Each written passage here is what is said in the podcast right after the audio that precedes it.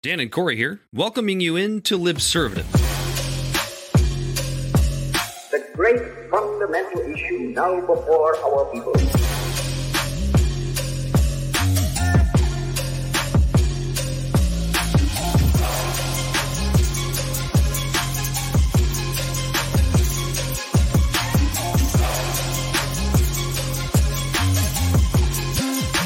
We, the people, cannot turn back.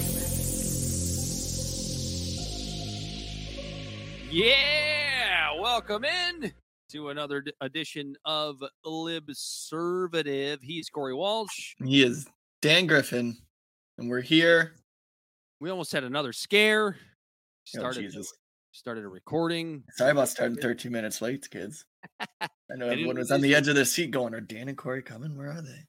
Had a few technical difficulties recording. It's our off day. That's why it's not normally. We don't normally record on a Wednesday, and here we are. And as soon as we start the show, my dogs fucking start barking. So Was it DoorDash? I don't. I don't know. I don't know. My fiance Oh. is going to be home any minute, so it might be her just pulling in the driveway. But it is what it is. They're they're up there barking, so you're going to have to just put up with it. Don't care. We do these. I we do can't these even hear else. Uh, yeah. We have an action show. Yeah, you, you heard the bark. Uh, we have we have an action packed show for you today. We uh, asked some listener questions. Wanted to hear wanted wanted to hear from you folks what you wanted us to talk about. We're going to get to a few of those uh, here this evening.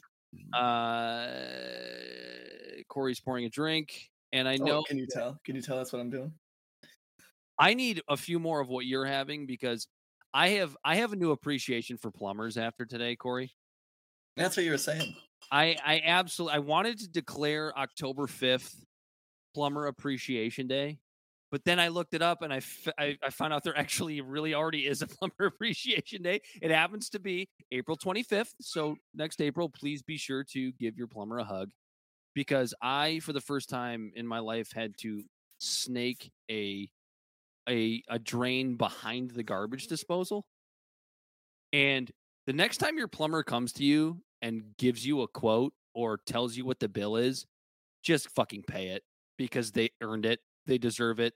This is a, this is a profession in which people deal with literal shit Literal shit. They have a shitty job. and sewage. They've earned every dime that they're asking for. It's disgusting. It's the worst job ever.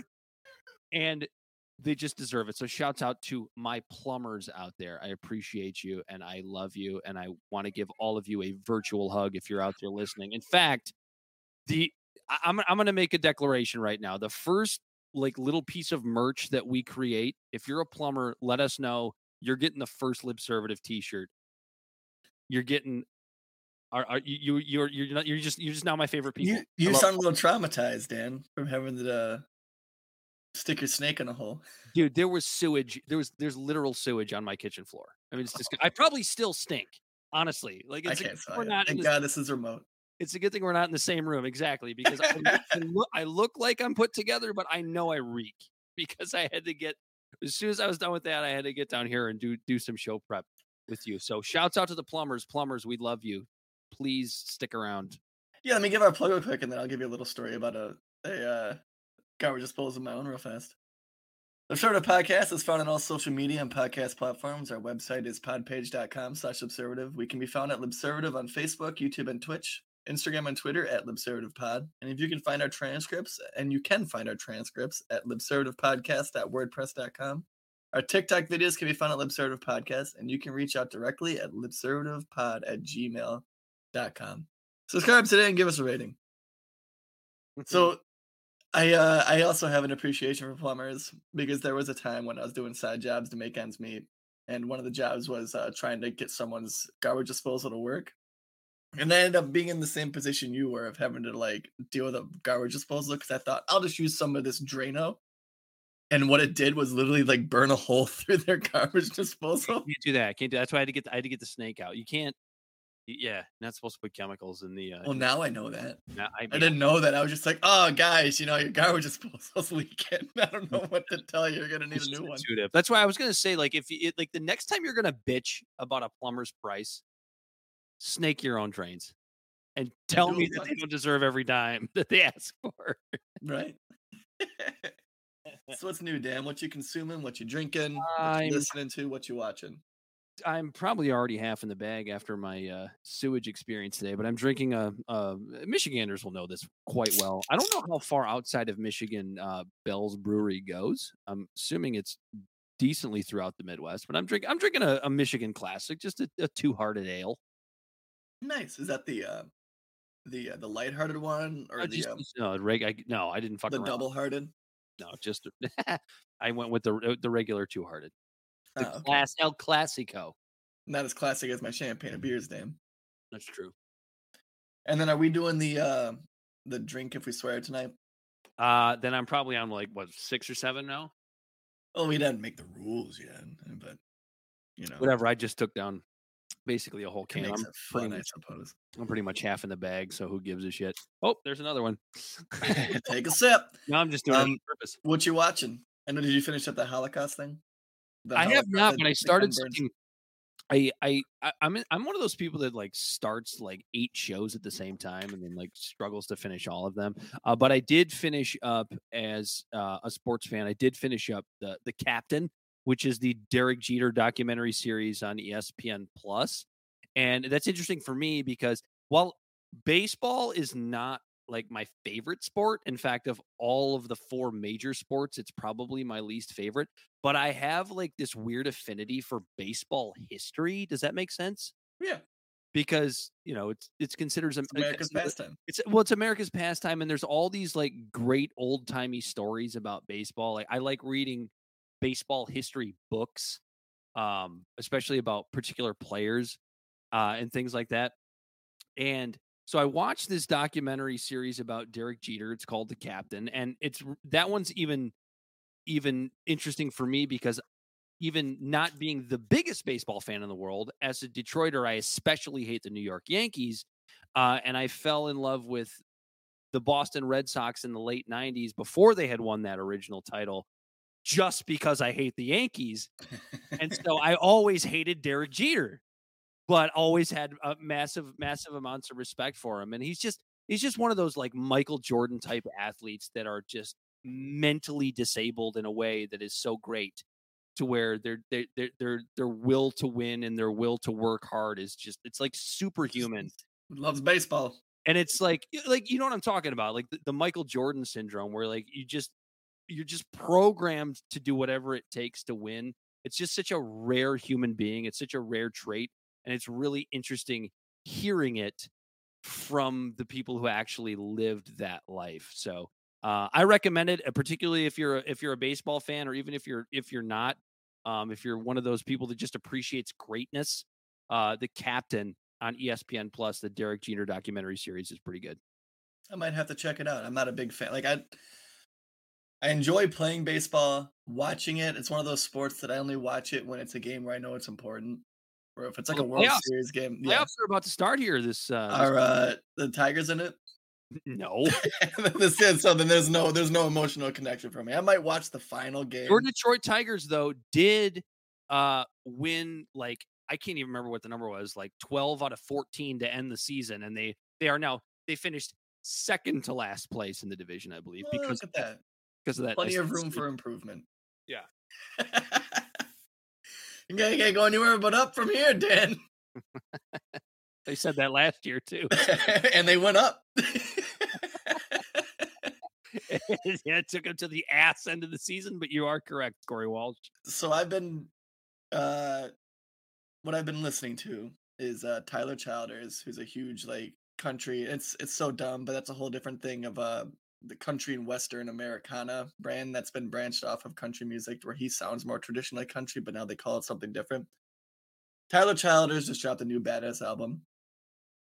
Really, really traditional country music, and if that's your thing, I encourage you to listen to it. He is a fucking rock star. Damn it, I got it. Dang it. Darn it. Gosh darn it, got a drink. And then I just started uh the evolution of hip hop documentary on Netflix, which so far is phenomenal. It's just talking about how hip hop has navigated and how the culture has influenced it and vice versa, and how it's influenced the culture. And it talks about the different uh influence of local communities. Like right now I'm listening to how NOLA, you know, New Orleans, um, has had such an effect on uh hip hop music and like the bounce the bounce hip hop, where it's like the really like like upbeat, like really really wild type uh hip hop music, and then like what a part of the genres of that is originated in New Orleans. So if you like hip hop, I encourage that. If you like country, the Tyler Childers album. and then other than that, just been discing. I went and disced uh Nuego, yeah, disc golf, not to disparage the disc golfers. I or the ball sure- golfers. or the ball golfers, yeah. Um, Nuego disc golf course. If you live in Michigan and you're interested in disc golfing at all, Nuego, uh, Nuego disc golf course at Nuego State Park, State Park, the Bluffs. Jesus, it was probably one of the most beautiful courses I ever played. Should we get to uh and with that, listener picks? listener picks. So you wanted to start with hang on, I'm I'm on the, I'm on the wrong page of my notes. That's the kind of uh, a day it's been. You wanted to talk about uh, Evan's comments from Facebook. He didn't really give, all over your keyboard. he didn't really give us Evan didn't really give us a topic to talk about. Um, but you wanted to I can't I hope you have it pulled up because I don't. Um, uh, you wanted to reference our Fourth of July episode about Roe v. Wade. Yeah, I'm looking for that. One of us should have we should have. had it in front of us. It's just been one of those days. Stall, covered, stall, no dead air, no dead air, no dead air. And I'm covered in shit, literal shit. is. This would have been way cooler if it popped up when I did that like that, but it didn't because. Facebook is being fucking ridiculous. All right, so we, we can start off with Evan. So Evan said when I, I made a post that said, "Hey everyone, quick question: What do you want to hear us talk about in this week's episode?" And he said, "I don't know. I mean, when you are blue and you have to go along with every messed up thing the blue is for, same as red. I th- I just think we have to have an open discussion. Besides that, I'm personally anti-war, and I think the military-industrial complex has way too much power. But I'm open to discussion on abortion and civil rights. I kind of go back and forth on those issues. So first thing I want to say is That For Evan sounds like a human being. that Evan sounds like a human being, and yeah, and he just he sees the nuance in it. So it's like I'd like to say welcome home. That's what we do here on the show. I want I want to reference that like for the Roe v. Wade and abortion and stuff like that. We dive deep into that into the July Fourth episode regarding Roe v. Wade, and it was talking about Roe overturned. And then as for civil rights, we do have a pretty good interview with Tristan, and it was the episode we actually dropped two weeks ago when we missed a day. So if you want to hear us talk a little bit about and getting into the uh the weeds on that stuff, those are the episodes.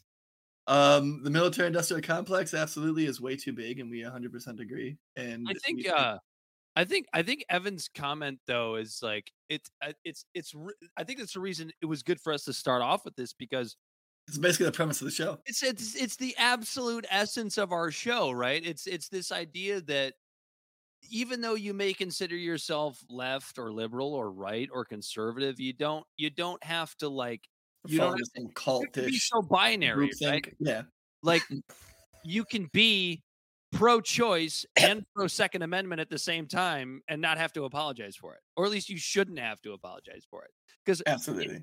because if you say that you're pro-choice and pro second amendment at the same time you're going to have both sides shitting on you. Uh, Isn't that frustrating that like in any topic, if you don't have a definitive stance on one side or the other, everyone and then you just get attacked from both sides. But it's like, well, how can you just think that? And like you get the same type of response from both sides. We go, well, you know, there's some nuance to this. how can you be pro-gun and pro-choice um because the two things have nothing fucking to do with each other they're absolutely separate matters and you ha- and you have the ability to make decisions on uh, on your opinion on each one separately not because your team or whatever team you claim or tries to claim you says that you need to do so we appreciate the comment, Evan. That's essentially the essence of our show. So that's why. Yes, I definitely wanted to read that because like the way he's saying, I go back and forth. It's like, oh, well, welcome to the show. So do we.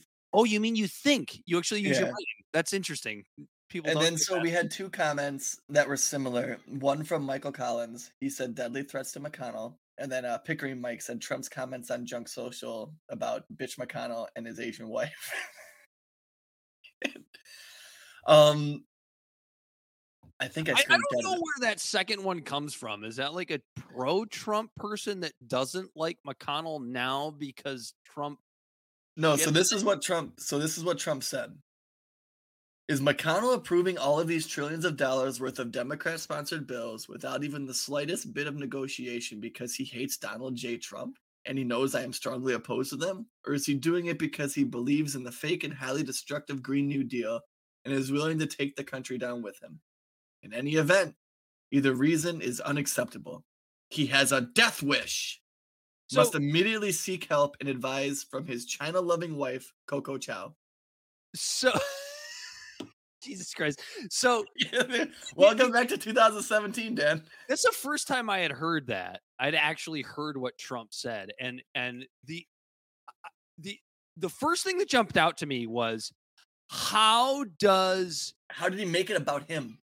no, not just that, but that's the first thing he mentioned was about how it how how is this about Donald Trump, which is the biggest issue that I have, and I think you also have about Donald Trump. Is he makes everything fucking First and him. foremost, it's about Donald Trump. Like even when you mention the good things Mitch McConnell disagrees with me. It's some sort of tactic to take me down. exactly. So it, it, it's it's it's this whole uh Childish.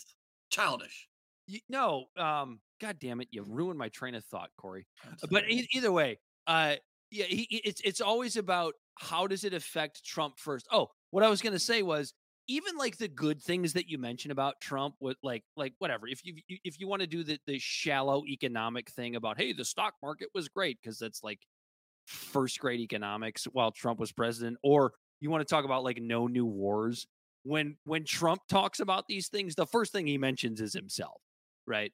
It's it's it like the, the the narcissism of this man is palpable it's real and so when we shit on trump that's the first thing i think we both shit on um The as far as, narcissism, yeah. as far as like the the I miss his tweets, Dan. That was great. This is a great one.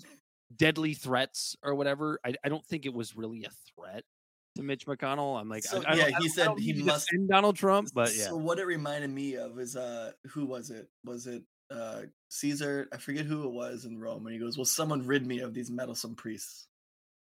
Mhm. Like saying, Boy, I sure wish this guy wasn't in my hair.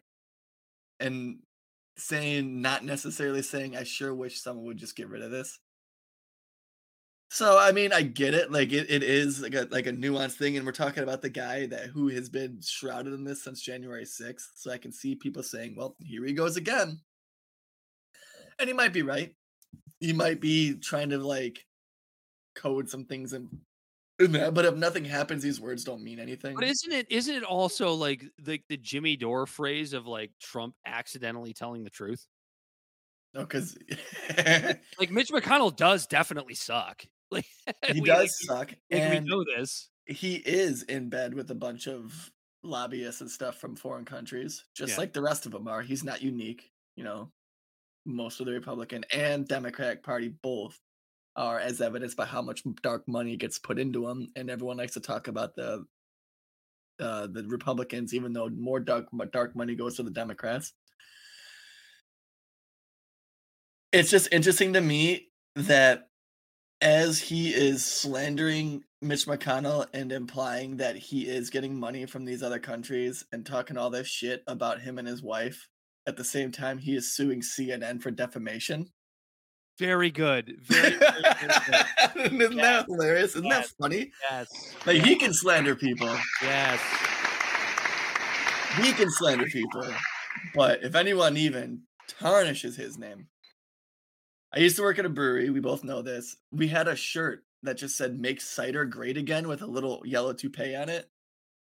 and the company got a cease and desist letter from Trump's campaign. Like he's so touchy and so, oh, you can't say anything about me. This is defamation. This is slander.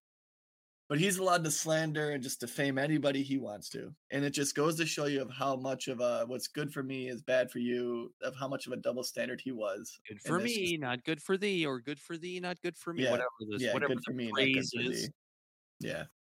And so that's that's basically my take on that. And it's just I think it's really funny that the guy in one side of his mouth he's saying, oh, no, slander is bad. You can't do this. And the other side of the mouth he's like, Yeah, that guy, uh, you know, he just Yeah, uh, like he he's in bed basically just- China.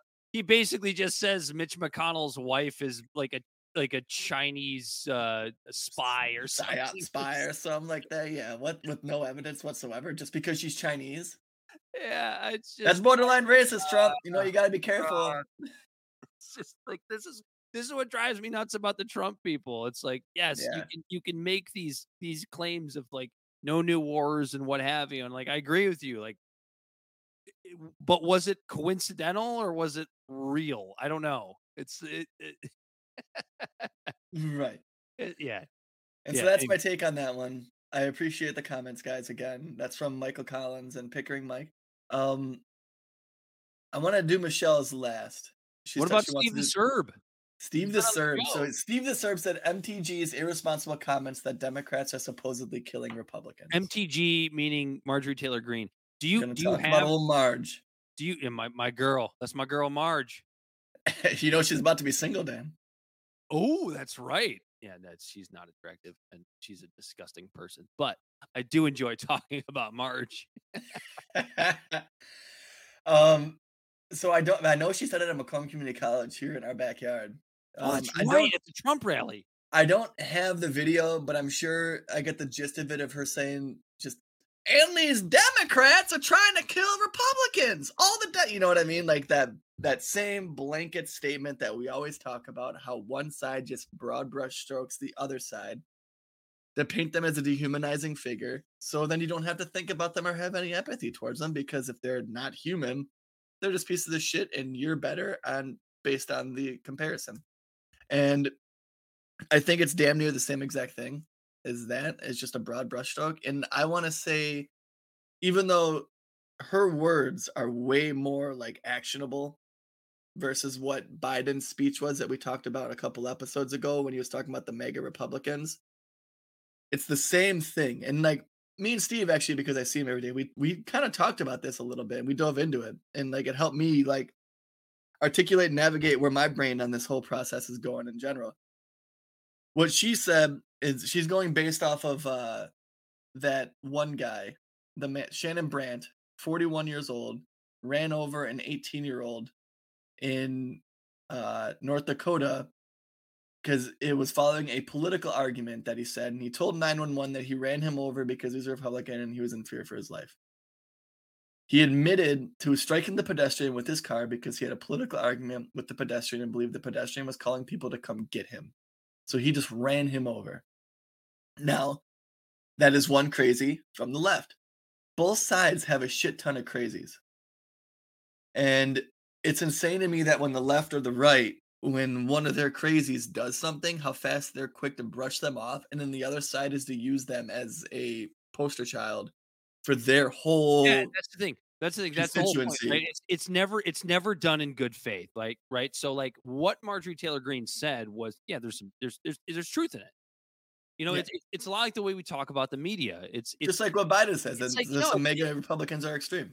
right it's it's lying by omission right so like yes it was there this crazy democrat that ran over republicans that ha- that actually happened and that sucks and it's dangerous right and it's not good but the way marjorie taylor greene uses it as a reason for you to fear democrats right is everything that you and i even corey in fact multiple times on this show have shit on Democrats for about Yeah. hey, everybody on the right. Basket of deplorables. they're, they're fascists. They're they're, Right. they're they're evil fascists, and they're going to take over the world. It's like using using one or a handful of incidents to paint your political opponents as evil, Well, this is how they all are. horrible, as Because murderers. right.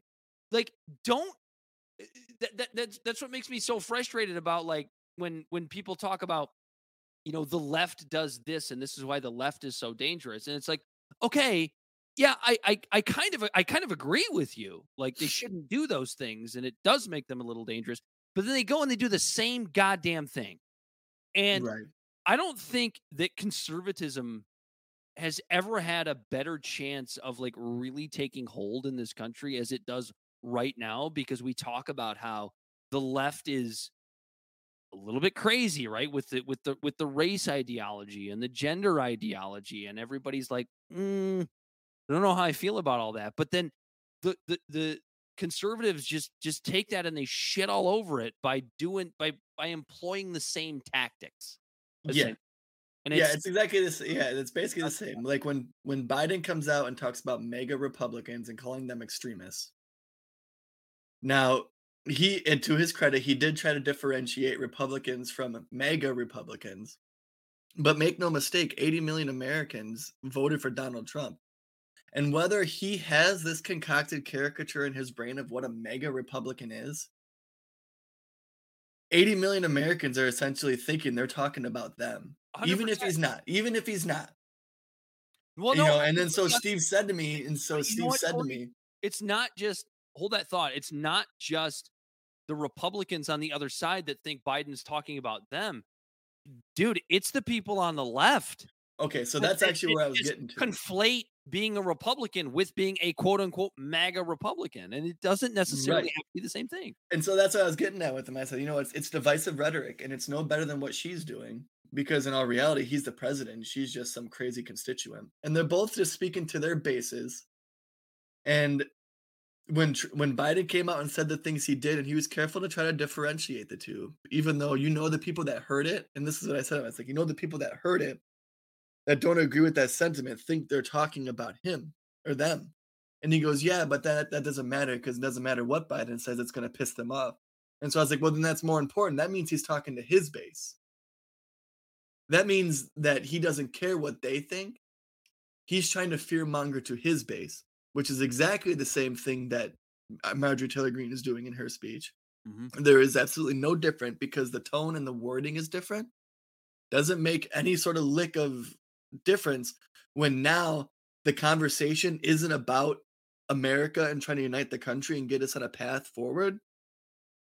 It's about who's less divisive. Is that the America that we want to live in? Like that's what our Well, argument was. It's like, oh, but their tone, But the and at the end of the day, neither is better. Yeah, the answer is ni- neither is is less or more divisive. And like I, I, I, I hate to harken back to the uh, uh, 60 Minutes piece um, with Scott Pelley and um, and Joe Biden, but like Scott Pelley asked a decent question. The problem is didn't really follow up on it, and he was he just accepted a milk toast answer when he was talking to Joe Biden, and he said something to the effect of, um, "It used to be in Congress that the other side just had a bad idea.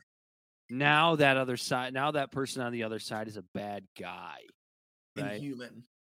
Yeah, and and so and it, Biden gave some sort of milk toast explanation for it, and the, and the, the, the, at the end of the day, like I don't, I honestly don't think somebody like Joe Biden really understands the cultural implications of his presidency, and it's it that's kind of that's kind of terrifying in a way, but like I'm also not gonna worry about it too much because of conversations that you and I have that we have with our listeners that so many other new media people have with their with their people. It's like it's like okay let's just Trump was a bad was a bad time we got through it.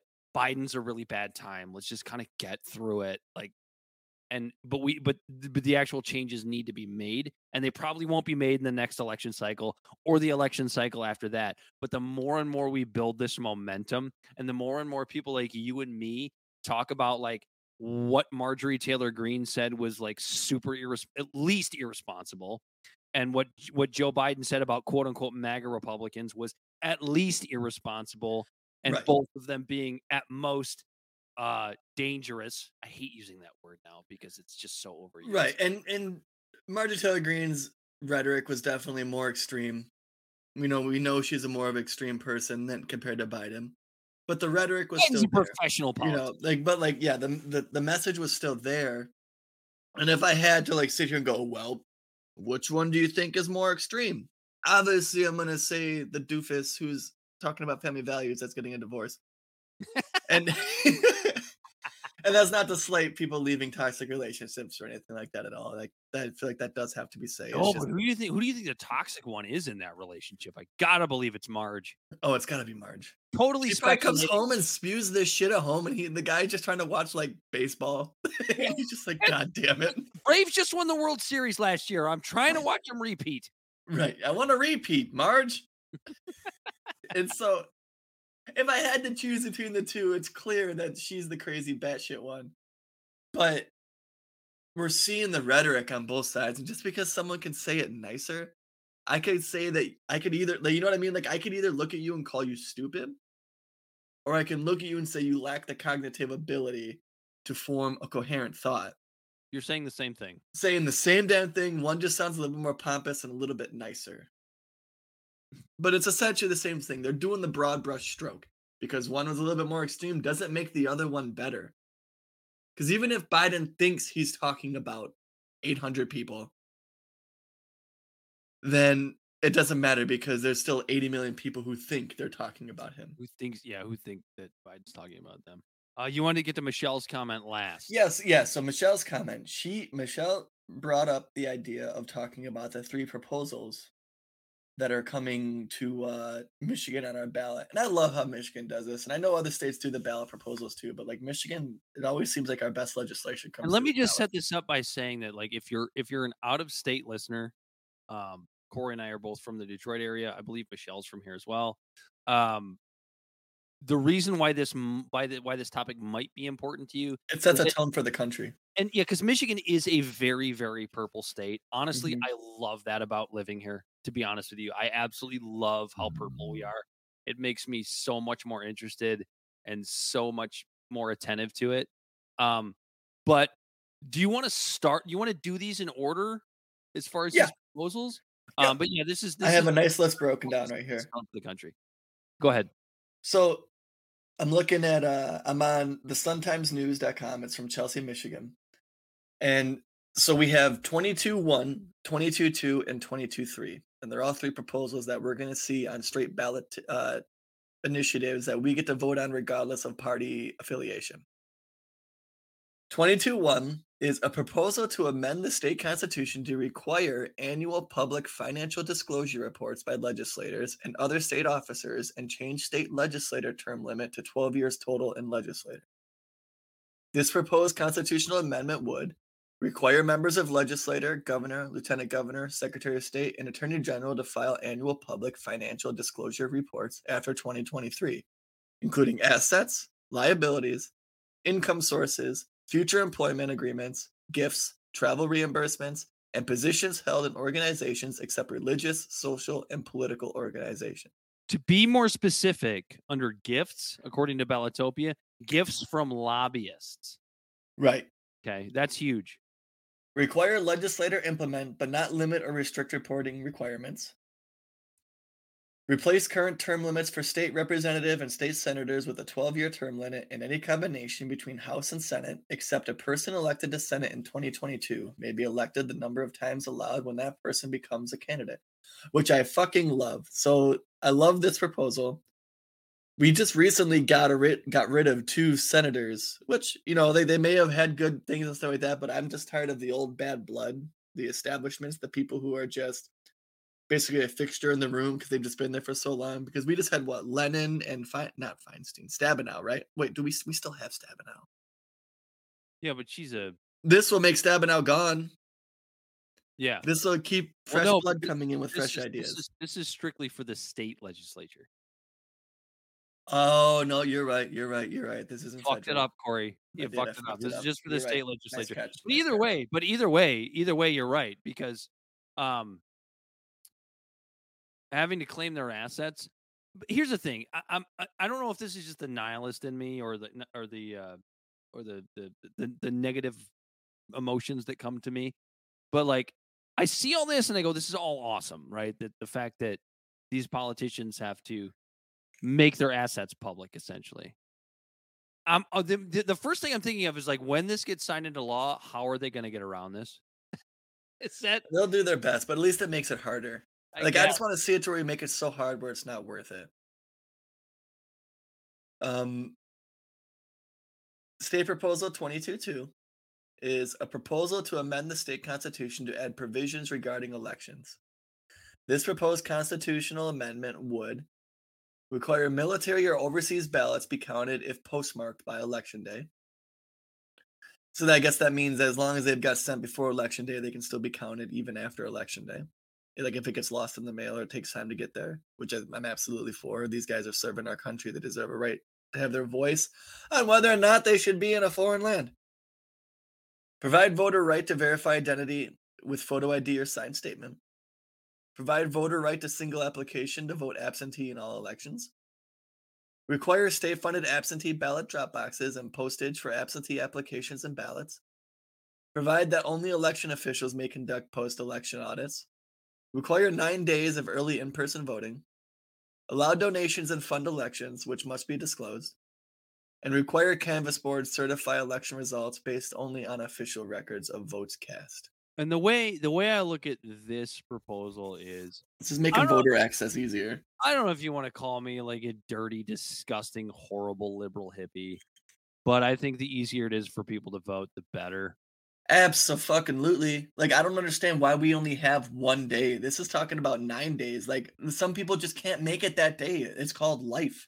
Because there are ways for people to steal elections, Corey. We have You know, so my pushback on this, actually, because I do have a little bit of pushback on it.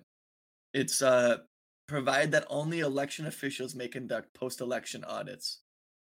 I think that if someone's gonna foot the bill to have a outsider audit the post-election after it's settled, just to like go through the fine details to see where we can shore up fraud, is always a good thing. I was saying this earlier to a guy at work, and I was like, like when our election went well, you know, and like just recently, as evidenced by the uh the names trying to be put on the ballots for the Republicans, they they found a bunch of faulty signatures based on forensic auditing of signatures. Those are good things. We're catching fraud, but that shows that fraud is still tried. Our governor recently just said that our election system is sound and secure, and we don't need to do anything about it. And I think that's silly because there's always room for improvement in anything. That we should constantly be looking for any sort of uh weird out of uh norm things happening and depending on who's in charge and gets to choose who these certified elected officials are there might be a personal sway or a uh, a push or like a narrative being pushed in that group that might not give us a full mean, transparency I guess I get that, but it's like, when was this a problem before Donald Trump, right? Like you know it wasn't before but Trump, if it it is like both sides just accepted the election. They weren't necessarily happy about it. Like, do you think John McCain was happy to get absolutely jail sexed by Barack Obama in 2008? No, No, not at all. But what I'm saying is, is when you have half of the country in a, or half of the state in a purple state that is like, even if they're not like ready to go to, to the Capitol and try to kick in doors and like squatters' rights their way into like overthrowing a government. If half the state is still like, hey, we don't necessarily trust this, our institutions should be like, well, let's do everything to make it uh like uh, uh trustworthy to you. I guess the problem is that like election officials are generally bipartisan. Mean not meaning not meaning they're like independents, but there's I'm not putting on a tinfoil hat doing a conspiracy, but I'm trying to, for the sake of the country, quell any sort of. there's generally people from both sides, right? That are that are quote unquote election officials, right? And so I I, I know you're not I know you, I know you're kind of doing a devil's advocate thing, which is normally my role. So fuck you. Uh Sorry, bud. You want to jail sex me now? but like it was just it was just never a problem before and it's it's and, it's and it's because like yes there is fraud in every single election But it's never been proven to look sway an election. i look at this as somebody exactly and i look at this as somebody who not that long ago was like super into um like my side winning like i was a huge obama person in 2008 like for reasons that i think most folks should understand if you're a thinking human being um obviously my opinion since then has changed but like back then i would i would never have thought to be like oh my god what can i do to make sure that barack obama gets extra votes? Like how many people are out there actually doing this even if it's a hundred people which i think is a high number how many illegal votes are you going to get through Right. No, no, and I get Not that. Like, like it's voting in general is so decentralized based on the state down to the county that the fact of that it happening is very, very like rare. Or not even I don't even want to use the word rare, is almost it's virtually non-existent because there's way too many hands in the pot. But just throw some people some bones. Like if a, if what we're if what the idea of America is based on is a constitution and the institutions that enforce it.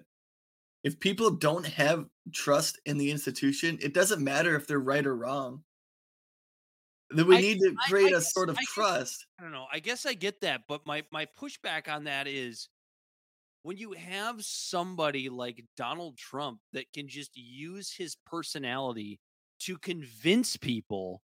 Like let's just Right. say There's also got to be a sort of sway where we can we have the gumption to go. "The- He's fucking crazy. what I was going to say is like let's just pretend for a second that our elections were absolutely perfect. There was not a single fraudulent vote.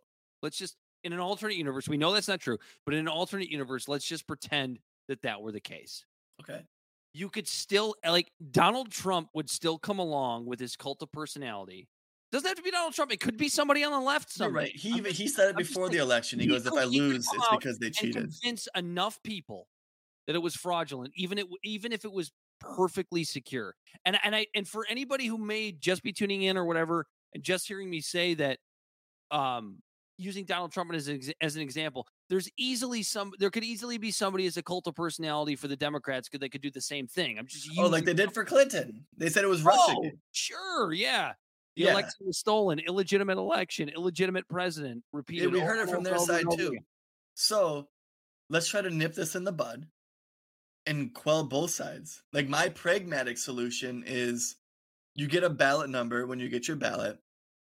And at that point, it's a anonymous number of just your ballot. It doesn't, you know, you get just that number that anybody could look up in a database. And it could be a random number. You could type in any random number. You would only know your number unless you told other people. You could, after the election is settled, you can go to a database, look up your ballot number and your district, and see if your anonymous ballot matches what you put. See, I see more fraud happening there, though. Because then someone going, "Oh, but I didn't do that."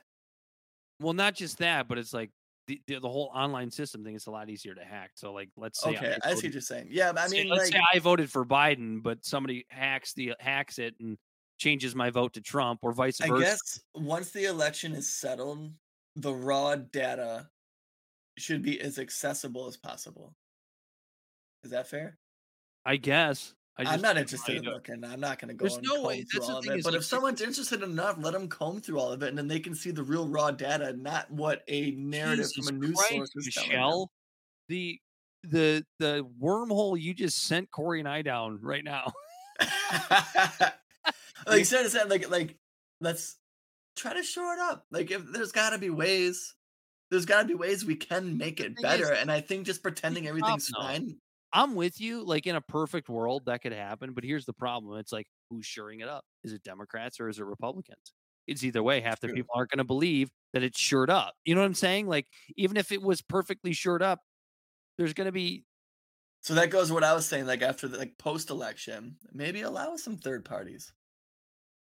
Michelle's watching. She uh she Yeah, gave she us a laughed. She, She gave laughed us a few laugh emojis because she got it. She got talking. That's my girl. We love you, Michelle. Um, yeah, but so that's what I'm saying. Like it's uh like I'm not obviously I don't see the books.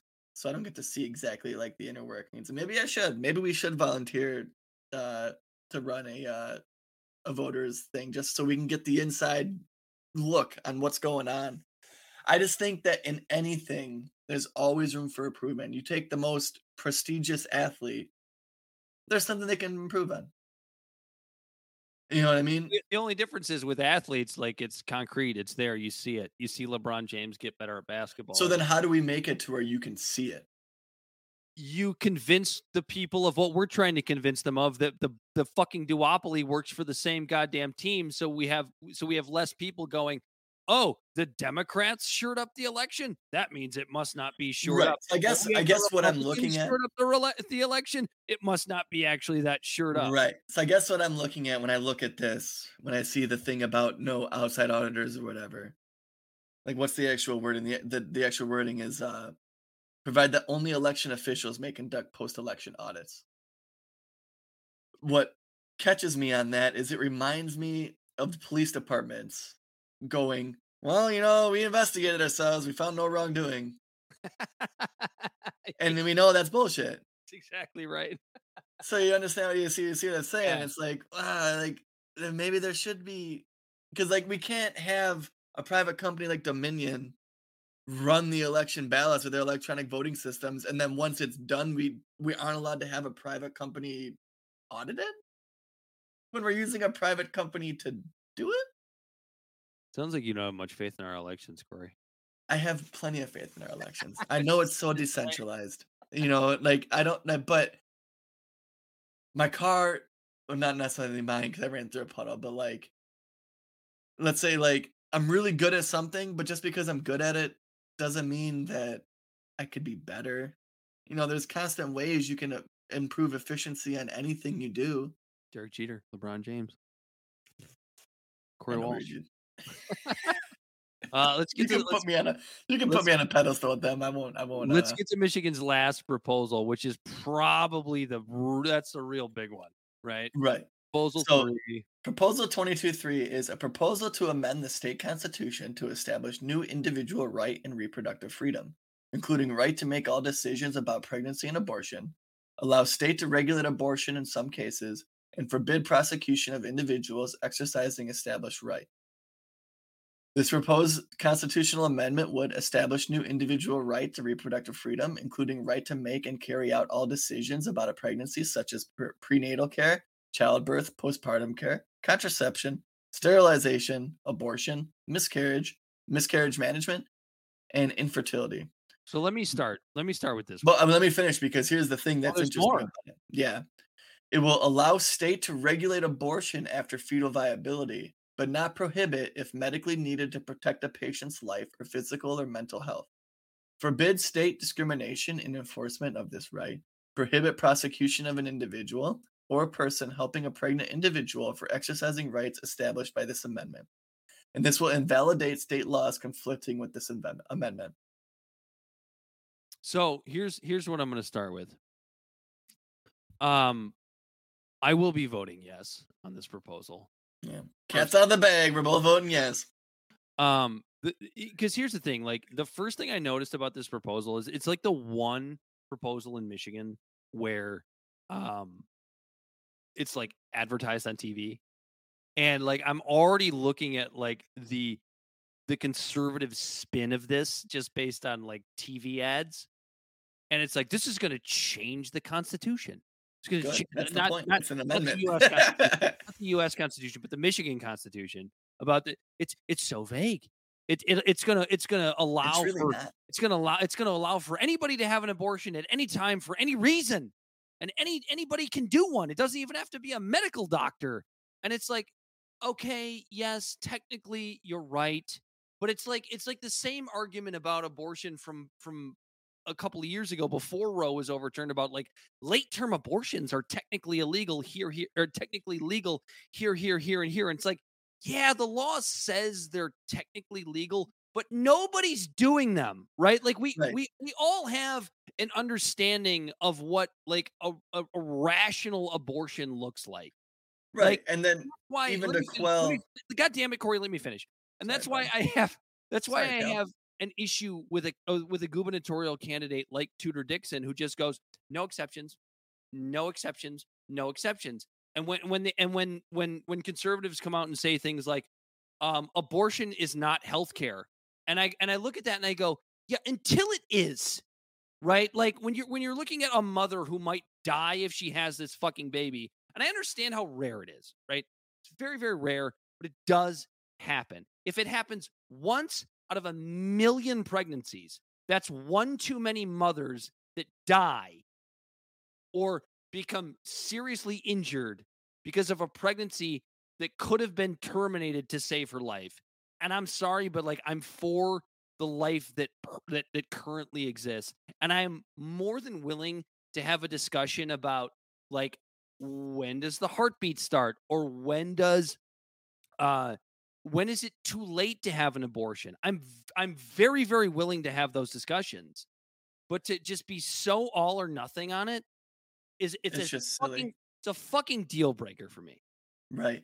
And and then for the people who would actually say that stuff, Dan, they didn't read it because this also says allow state to regulate abortion after fetal viability. This so this amendment is literally a codified Roe v. Wade. Mhm. That's literally what it is. And for people that that sounds like political grandstanding when they say, "Well, it's vague," you know, because this is able this we can we're we're still giving room to legislate things as we move along to where we can go, "Ooh, you know, let's reel back on that. Oh, let's let's do better on that. Where new science showed up, this is backing this." Yeah. But while that happens, as we move on and this conversation happens, this sets in stone that until we figure out the nitty gritty of the nuance of the conversation that you and I are talking about, women aren't going to be put in jail because they were raped and want to have an abortion. Mm. Because that's the 1931 law in Michigan right now. That's the thing is like uh, like a, a, a Republican candidate for governor. Like I don't think I, I personally I don't think Tudor Dixon has a chance. I don't think she has a chance. And it's and it's and it's and it's shitty because like I'm not a huge fan of Governor Whitmer, but when I look at the um I think you mentioned this maybe 4 or 5 weeks ago, maybe even longer ago, like Michigan's got a number the number 5 GDP in the country or something like that. Top 5 GDP in the country even through COVID. Like like sorry, but like good job, Governor Whitmer. She's done a good job um, as far as uh, fixing the roads, like she promised she was going to do. Yeah, there's construction everywhere. She And- did that. Like, yeah, that's pretty intentional. All the construction at once right before midterms. You can't. He's like you can't drive three miles without running into construction. As somebody who drives for a living, I can tell you definitively the roads are definitely better, which is one of the things that she promised. I have an issue with her on trying to uh, invoke prohibition for vaping. Like I'm not a huge fan of her, but if like my choices are Governor Whitmer, who's who who I could I could vote for in good conscience because I don't think she's um a complete piece of shit. Now, obviously, we can have a long conversation about COVID The and nursing homes, Dana Nessel cover up. Yeah, no, absolutely. we have a long conversation about that. But then I look at the Republican candidate that they put up in Tudor Dixon, where it's just like, yeah, nobody can ever have an, abor- uh, an abortion in this state. Like that's, I'm sorry, like it's a purple state, bitch. That's not going to fly. It's just not going Right. to fly. Yeah. Period. You're not getting Um, my vote. Eric Riddle commented, and he goes, "As a daily disc golfer, Natalie Ryan, an, a male to female transgender, just won two major women's PDGA tournaments this year, easily able to throw much further than her born as female competition. How do you feel about transgender women in female sports?" Oh, baby. This is my favorite. That's we. I forget what episode it was. It's the one that I got absolutely plastered on talking about this because it was a topic that needed a lot of liquid courage. But we dive really deep into this, Eric, and uh, I'm gonna try to find that episode, and I'll message you. And then on top of that, uh, let's go discing. I know Eric. I, I know him. so it's like, hey, let's go discing together. Should we should, i mean we should we should probably get our opinions on it. i think it's uh i think transgender women in female sports is uh i think at at a minimum you have to admit there's a difference Yeah, i think absolutely absolutely at a minimum like i- i- like Yeah. it- there's just like anecdotal, How did- how I- how biological, said- anthropological evidence all suggest that. way I said it was like there are all things we can't do, right? That we want to do. And like if you're a trans like I I, believe transgender people are real. I don't have a problem admitting that. Um but to try and pretend like there is not a biological advantage to going through male puberty and competing in sports, absolutely burying your head in the sand. Absolutely burying your head in the sand. Because there just is. It's a tough conversation if you have any sort of empathy for other people because you know that saying that can hurt somebody's feelings. But telling me that I'm not going to be the next NFL star or, you know, supermodel or the next big weightlifter or just being able to do a chin up because I have metal in my arm. You know, like it's that it sucks. Those are things that I can't do. Well, and and And like you and I, you and I both, I think, have an opinion on gender ideology. I think, I think there's a, a serious, and like, I, I would have to take more time to really consider how I want to talk about this topic. again. um, as far as gender ideology goes, because I definitely have my opinions on it, some of which are probably remarkably unpopular amongst people on the left. Um, but I think I have a pretty good sense of what I think on that. But maybe we'll talk about it another day. What I would say is that the like when it comes to sports, like that's the big one. You can't you just cannot deny the biological differences. If you want to if you want to talk about um like culturally, do I have a problem calling a transgender woman who no, if someone feels like they're in a different body, I can't You're tell them to think. no, I have, I have no problem with that. But there, yes, there is a difference, and it's not. It, it should be. It should be talked about. Yeah. Right. And then it's it's such a weird sticking point for us because what is happening is you're seeing male to female people taking away the spotlight and scholarships and things like that and sponsorships from women who are trying just as hard as this person who has a biological advantage. That's the argument And of it being an, kind of an anti-feminist movement. That's Right. That's, the. Um. That's the Even and like and that- that's like the only sticking point for me. I could give two shits about bathrooms. I think that's just an easy fix that we could just put in just doors with just enclosed areas. You know, if a guy is a girl, the girls' bathrooms only have stalls. Yeah. You're not going to see his downstairs mix up. And if a girl is going into a guy's bathroom and he looks like and she looks or he looks like a guy, the guys aren't even gonna look twice. They're just and they're gonna see her go in the stall and they go, oh, that guy's taking a shit. Hey, make sure you wipe, you know, and just shit like that. The military, there's a standard, regardless if you're a man or a woman, that if you're able to be okay at a certain level of efficiency and like performance for the military, doesn't matter if you're a guy or girl, you hit that standard, you get the join. I think that if someone is transgender, straight, gay, male, or female, if they're willing to go onto the front lines and take a bullet for me and my son and my wife, then by all means, do it. I don't think it that what your orientation or what you're comparing yourself to that day or that year or that month or your life makes a fucking difference. That's a drink. Yep, Corey, we're already an hour in. We covered all of the uh Listener picks. yeah, I think that's pretty much what we had. Um one thing I wanted to cover was Abigail Spam Spamberger's uh Do I have time to pee?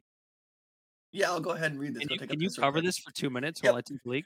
My man. So, so we're going back and forth right now on the stock ban uh, being in the House and the Senate, and they're going back and forth, pretending to care about trying to ban stocks, so that way that people, or so that way people in the House can't do make a bunch of money on insider trading. Oh.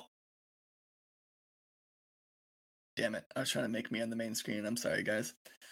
We're trying to make it to where so people in in uh, the House and the Senate are trying to pass bills to make it to where people who are serving aren't allowed to do insider trading and get money off of stocks. But Abigail Spanberger, who's a Democrat, recently came out after one of the bills just failed again, and she came out with this uh, statement on it, and it says Spanberger's statement on House leadership's refusal to ban members of Congress from trading individual stocks. So another fa- another bill failed to try to make it so that our representatives have more accountability. And it's it was almost intentional. They made it to where it was such a non-starter that people had no choice but to turn it down. And so her response is this. Our job as elected officials is to serve the people, not ourselves. That's why I've been proud to lead the charge on legislation to ban members of Congress and their immediate families from trading individual stocks. Not only because it's the right thing to do, but because the Virginians I represent overwhelmingly support it and want us to get this done. Since the early days of the pandemic, I've worked with lawmakers from both parties and across the ideological spectrum to earn their support for my bipartisan bill, the Trust in Congress Act. To acquire individual stock holdings to be div- divested or placed in a qualified blind trust while in office. Our common sense proposal demonstrated that many Democrats and Republicans alike take this issue seriously and are listening to the voices of the people. For months, momentum grew when both the House and Senate to finally take a step towards prohibiting members of Congress from day to day trading while on the job. We saw remarkable progress towards rectifying glaring examples of conflicts of interest, and after the first signaling her opposition to these reforms, the Speaker purportedly reversed her position. However, Our bipartisan bipartisan reform coalition was then subjected to a repeatedly delay tactics, hand waving gestures, and blatant instances of Lucy pulling the football. This moment marks a failure of House leadership, and is yet another example of why I believe that the Democratic Party needs new leaders in the House of Capitol Hill, as I have long known, long made known. Rather than bring members of Congress together who are passionate about this issue, leadership chose to ignore these voices, push them aside, and look for new ways they could string the media and the public along and evade public criticism. As part of their diver- as part of their diversionary tactics, the House Administration Committee was tasked with creating a new piece of legislation, and they ultimately introduced a kitchen sink package they knew would immediately crash upon arrival, with only days remaining before the end of the legislation session and no time to fix it. It's apparent that House leadership does not have its heart in this effort because the package released earlier this week was designed to fail. It was written to create confusion surrounding reform efforts and complicate a straightforward reform priority, priority banning members of Congress from buying and selling individual stocks, all while creating the appearance that House leadership wanted to take action. In the months ahead, I will be dogged in my efforts to ban to ban members of Congress from using the privilege of their position to profit. I look forward to working with both my Democratic and Republican colleagues to get these reforms done. So she's pissed. She's pissed. And it's the same thing we were talking about. What Democrats and Republicans do, they string people along. We saw it with Roe v. Wade. We saw it with the healthcare bill. We've been seeing it now with the Stock Act.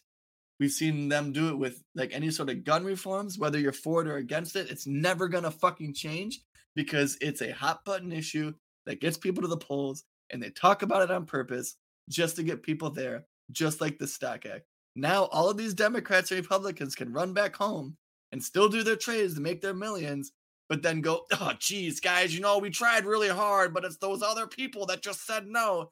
But here's Abigail Spanberger straight up calling out her own fucking party and the leadership in the House and Pelosi. And she has been talking about Pelosi needing to step down for a while, and she's out for blood, and I love it. So is that going to be our uh, our intro into why we've left the two party system? Okay, yeah, that's right. So we do have to do that. So there was a Facebook group that we saw. Make sure called- you use that. What you just said. Uh, You know, I could, yeah, we could throw, we could, yeah, I'll try to, to chop it up and stuff like You're that. going to be responsible for editing this. So yeah, I'll I'm- try to make it. It's gonna about end up being a judgment on that. goddamn 15 minute video. So Dan, Yeah. let's let's let's let's start the let's start the fragment sesh, or let's let's start the segment fresh. Why did you leave the two party system? Uh, because it didn't really take that much for me to realize that Democrats and Republicans work for the same people. That they constantly work their asses off to keep the same bird afloat with the same two wings and not let anyone else into the game. I don't think it's really difficult to see that they work for the exact same people. And two wings of the same bird. yeah, I mean, how, how do you, so so I'll let, let me ask you, Corey, how do how do you know that? How do you know that? Because you, I know you agree with me. How do you know they work for the same people? Well, so I don't know if this is gonna make the little segment when I make this video, but because of the same exact fact that things like the Stock Act get strung along by both parties to pander to their constituency, but then they make the the bill so complicated that it fails, and then they can just go, "Oh darn, you know, we sure tried." Like just another example is Roe v. Wade, where they did that for seventy years, and they just caught, or no, I'm sorry, fifty years, and they just coddled it along. And then when it finally got overturned in the court, they went, "Oh darn, we sure tried." When both parties for fifty fucking years both said that they were going to try to fight it and did nothing about it. Not to not to mention that pretty much everybody that works in federal government gets job offers prior to or I'm sorry, prior prior to leaving office, they get job offers to work for I don't know, pick your corporation, whether it's uh whether it's pharmaceuticals, whether it's the military industrial complex with with Lockheed Martin or Raytheon or whomever. And then you wonder, why are we f- trying to force people to, to take vaccines? Gee, I don't know. Um, why are we sending American taxpayer dollars to send weapons to Ukraine for a war that we're not involved in? Gee, I don't know. Why has that been an issue with essentially every bullshit proxy war that we've been involved in since World War II? Gee, I don't know. So it's there's Yeah, it's they keep giving us duopoly, two yeah. polished candidates, uh, both essentially the same thing. One has an R next to the name, one has a D. And the rich gets richer, the middle class gets smaller, and we lose our our personal freedoms time and time again. It doesn't matter who's in charge. And if I could sum up like what we're saying right here, I think I can put this pretty clear. And it's the the liberals on the left have abandoned civil liberties, and the right has abandoned free markets and fiscal responsibility. And they've replaced that with just personal interests, and we see it time and time again. And then what do they do? What and then they vilify the other side of it and, and just well, there, there's that. But the the more important thing is they make you and me point the finger at each other. They yeah. make, and so they make me point the finger at my neighbor because he didn't get vaccinated. Yep.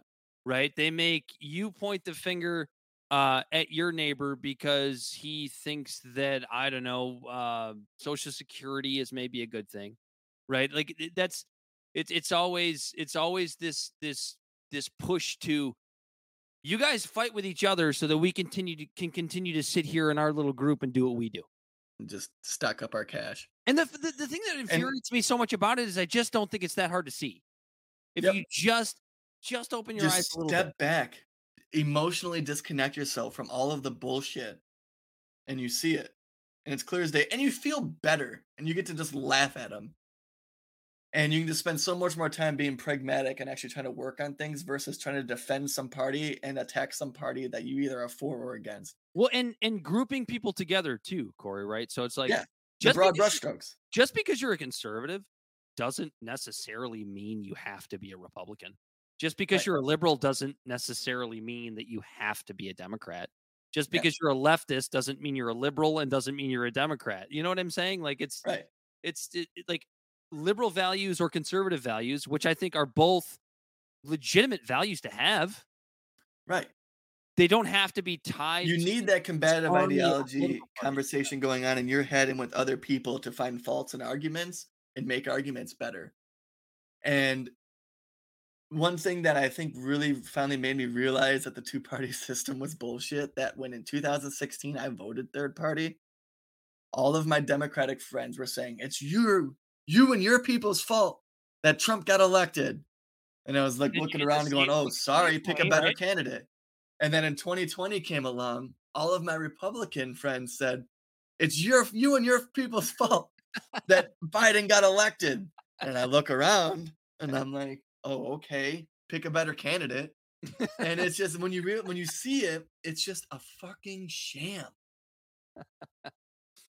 Uh, and Grant and uh, Grande says, uh, I, I don't know why he said centrist exclamation point. And and and like I think it's called like our some of our nuanced conversations do end up kind of in a centrist yeah, but it's needle point. but the, the the way I would put it is, and and Grande, I, I appreciate the all the comments here. Every everything else you've said is, uh, um, he said red plus blue, purple, fuck them, uh, a, a, multi, a multitude of things. We we appreciate the comments, but I, I wouldn't. Stuff we all agree with. don't- I also agree with uh I don't like vegans the post term. real quick.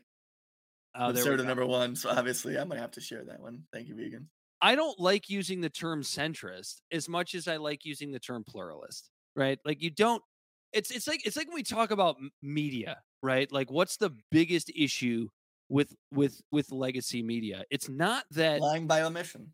but in, it's lying by omission, but it, but people people say they're they're they're skewed, they're they're they're biased, right? It's not that they're biased that's the issue. Like I, when you listen They to pretend they're not.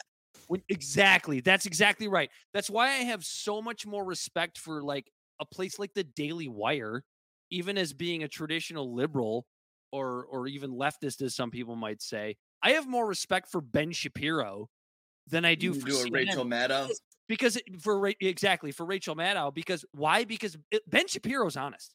Ben Shapiro is telling me exactly who he is, exactly what he believes, and he's not pretending to be like in the middle. Right. I know not. who he is, so I know I don't I can like like say, well, I don't agree with anything he says, but he doesn't pretend to be something else. Exactly. I, I have so much more respect for that. Like, Just like a Jimmy Dore. being biased isn't the problem. It's being biased and being honest about it. That's what people appreciate. And that's what makes me more willing to listen to the Daily Wire and and uh, even NPR to a degree, like people might say that they're like they're super left or whatever, and they, and they are, but I don't feel like NPR lies about it. Maybe I'm They're pretty open about it. They try to say that they're they're uh they're mid they're middle ground, but you you can hear it in the narrative. You know, Yeah. it's you can hear it like when you like we should do Like even Uh, places like the Young Turks, like they try to be, they try to act like they're, uh, we're just in the middle and we're just we're just right and we're the we, you know we're we're the we're, we're the the mouthpiece of Americans and it's like I don't feel like places like the Daily Wire or PragerU on the right. I don't I feel I don't feel like they do that. They admit they're conservatives. Just Yeah. admit what you are, and that way I can consume your content and know where you're coming Fox from. Fox News calling Admit- themselves fair and balanced. Get the fuck out of here. Fucking bullshit. then I- I can go to the other side and go, okay, who's somebody on the left that I can go, okay, they admit they're on the left, and this is what they think, and then and I want them to say it so I know what a leftist opinion is. hundred And percent, I want the right people to say it because I want to know what a right opinion is. and you can listen to both and go and know And exactly. then you form your own opinion. From. How dare you? what an amazing concept! So what are we? oh, Grande just said the YTs are owned by who? Hmm. I Yeah, they just. I know the answer. I know it's. A, I know it's. I know that they're funded by some big. I think it's almost to the point where it's like BlackRock or something like that. Yeah, but it's like Yeah, it's some some fucking super. Grand. Grande will probably tell us. I know the answer to this. It's just not coming to me at the uh, at, at the present. But yeah, it's it's just like admit what you are, pretty much.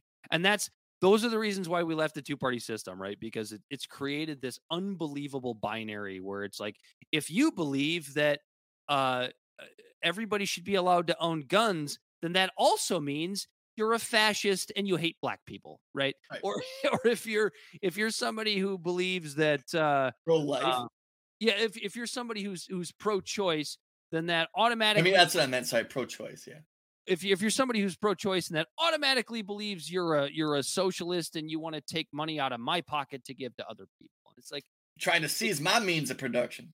when in reality you can absolutely be pro-choice and pro-second amendment and still be Yeah, a I perfectly actually- reasonable human being. Yeah, I, I what did I say in the show prep the other day? Like, ci- like I'm civilly libertarian, but I'm fiscally conservative.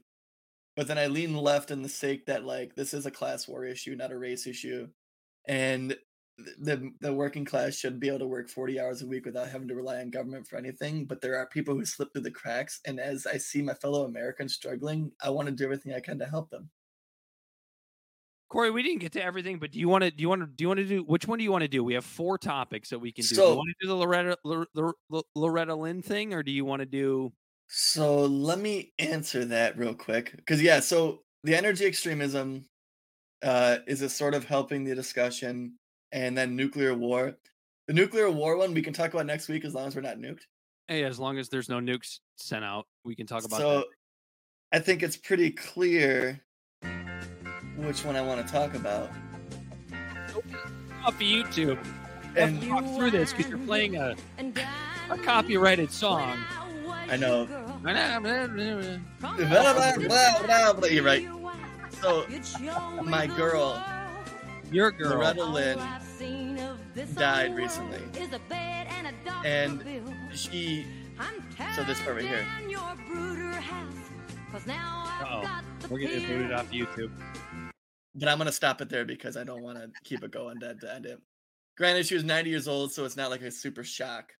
But we're talking about a woman who was writing songs in the 70s that were considered co- so controversial that they were banned on the radio, and they were banned by conservatives. Mhm. And the song is literally about just fucking uh, birth control.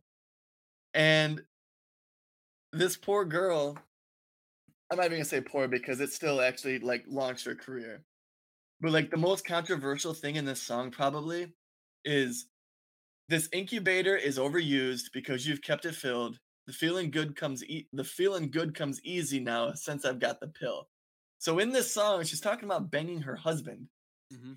in a civil union of a marriage, but because of the fact that it's not for procreation and now she can live her life a little bit more free because she's able to regulate her periods, banned. Don't put that shit on my radio. And so it just got me thinking that, like, granted, like this is a woman who is a country music fixture, a real superstar, dynamo. She was one of the most important people that helped move the country music scene along, especially for women. Because around this same time, uh, people are writing songs uh, that were like way more controversial. We're talking the 70s when outlaw country was around, when we're talking about David Allan Coe, we're talking about Hank Jr.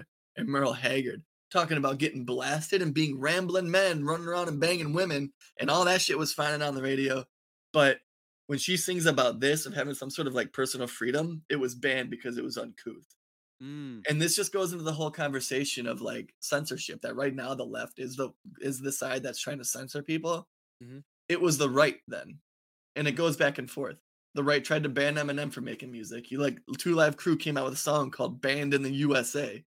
Well, that's like, And- and, that's the whole point of this. It's like, let's let's have a real discussion about censorship because it's it's so interesting that like the political side that has the power Is Go- always the one that's trying to censor the other side. goes for the censorship, but the other side bitches about the fact that the other side is censoring. So it's like, can we can we maybe come to the consensus that it's not the censorship, and that's it's it's, one issue, issue that I have with the right at this particular time, like this whole woke censorship thing, which I agree is bullshit.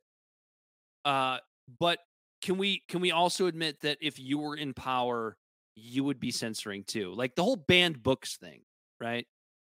It's like the only reason you have an issue with censorship right now is because your side isn't deciding what's censored Yeah. each side does this No, you're right. And like yeah, and so what pisses me off about censorship Yeah, it's it's uh the thing that makes me mad about censorship is it's just it always seems like it's just the path of least con- the least resistance. It's just out of convenience. People don't want to hear what people have to say, so they just say tell them to shut up. You know, you hear people all the time like, "I just wish that guy would just shut up." Boy, that person just needs to go away. But we just need to just tell them just take their microphone away. And it's just like, why? Like, I want to hear this so I can articulate a better argument against it. yeah i but mean that but that just takes more work.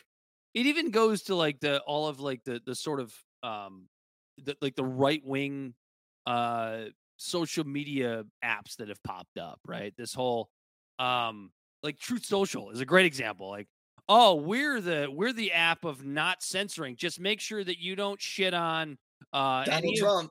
don't shit on donald trump and don't shit on any of the people that uh created the app and it's like you're already censoring people. What do you Right, and what do you then- and the then the- and then the- non-censorship?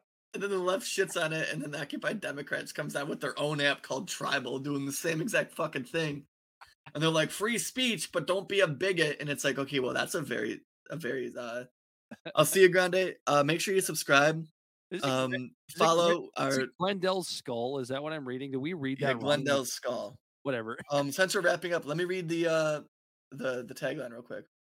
Libservative Podcast is found on all social media and podcast platforms. Our website is podpage.com slash libservative. We can be found at Libservative on Facebook, YouTube, and Twitch. Instagram and Twitter is at LibservativePod. You can find our transcripts at libservativepodcast.wordpress.com. Our TikTok videos can be found at Libservative Podcast. And you can reach out directly at libservativepod at gmail.com. Just subscribe today. And if you really enjoy the show, make sure you give us a, like a five star review. It helps other people find the show and tell a friend. And we and we uh, apologize for pronouncing your name wrong the entire time. These Twitch people and their names, it's really difficult to like read them. I love them. and uh, Eric, Eric says, Eric says he'll be happy to volunteer if you ever run for any type of office. And I sit there and I go, well, what about me? But there's no. no- and here's the thing: I'm not even offended by it because nobody will vote for me. I'll just run it as Corey's beard. You can trust a guy with a beard. Can't see my face.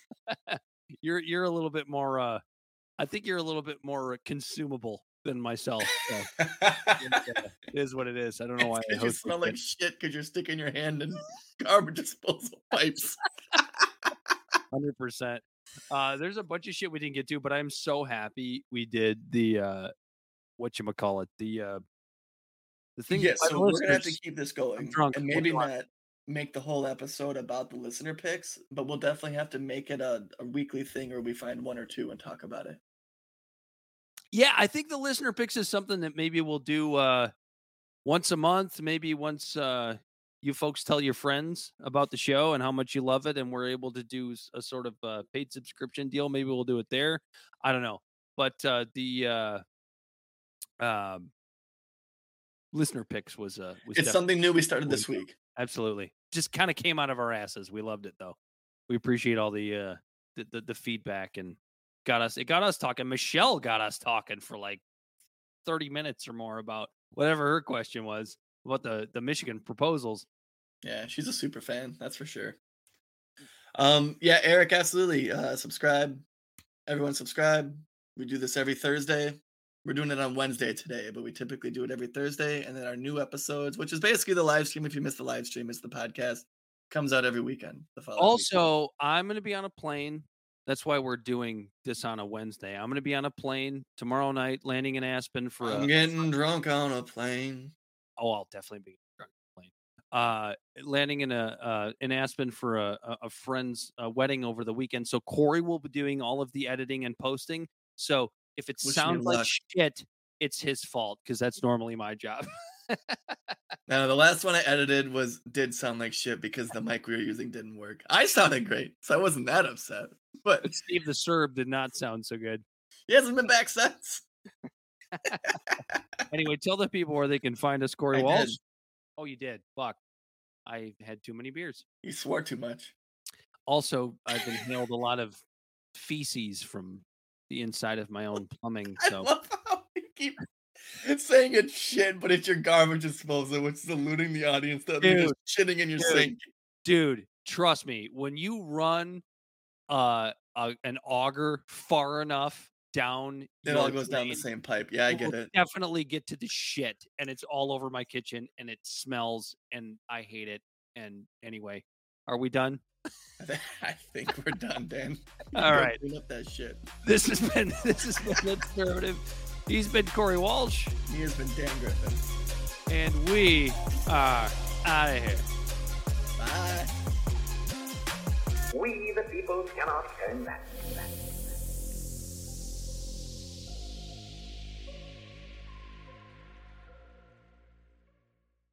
Somebody must lead, or else the fight would not be made at all.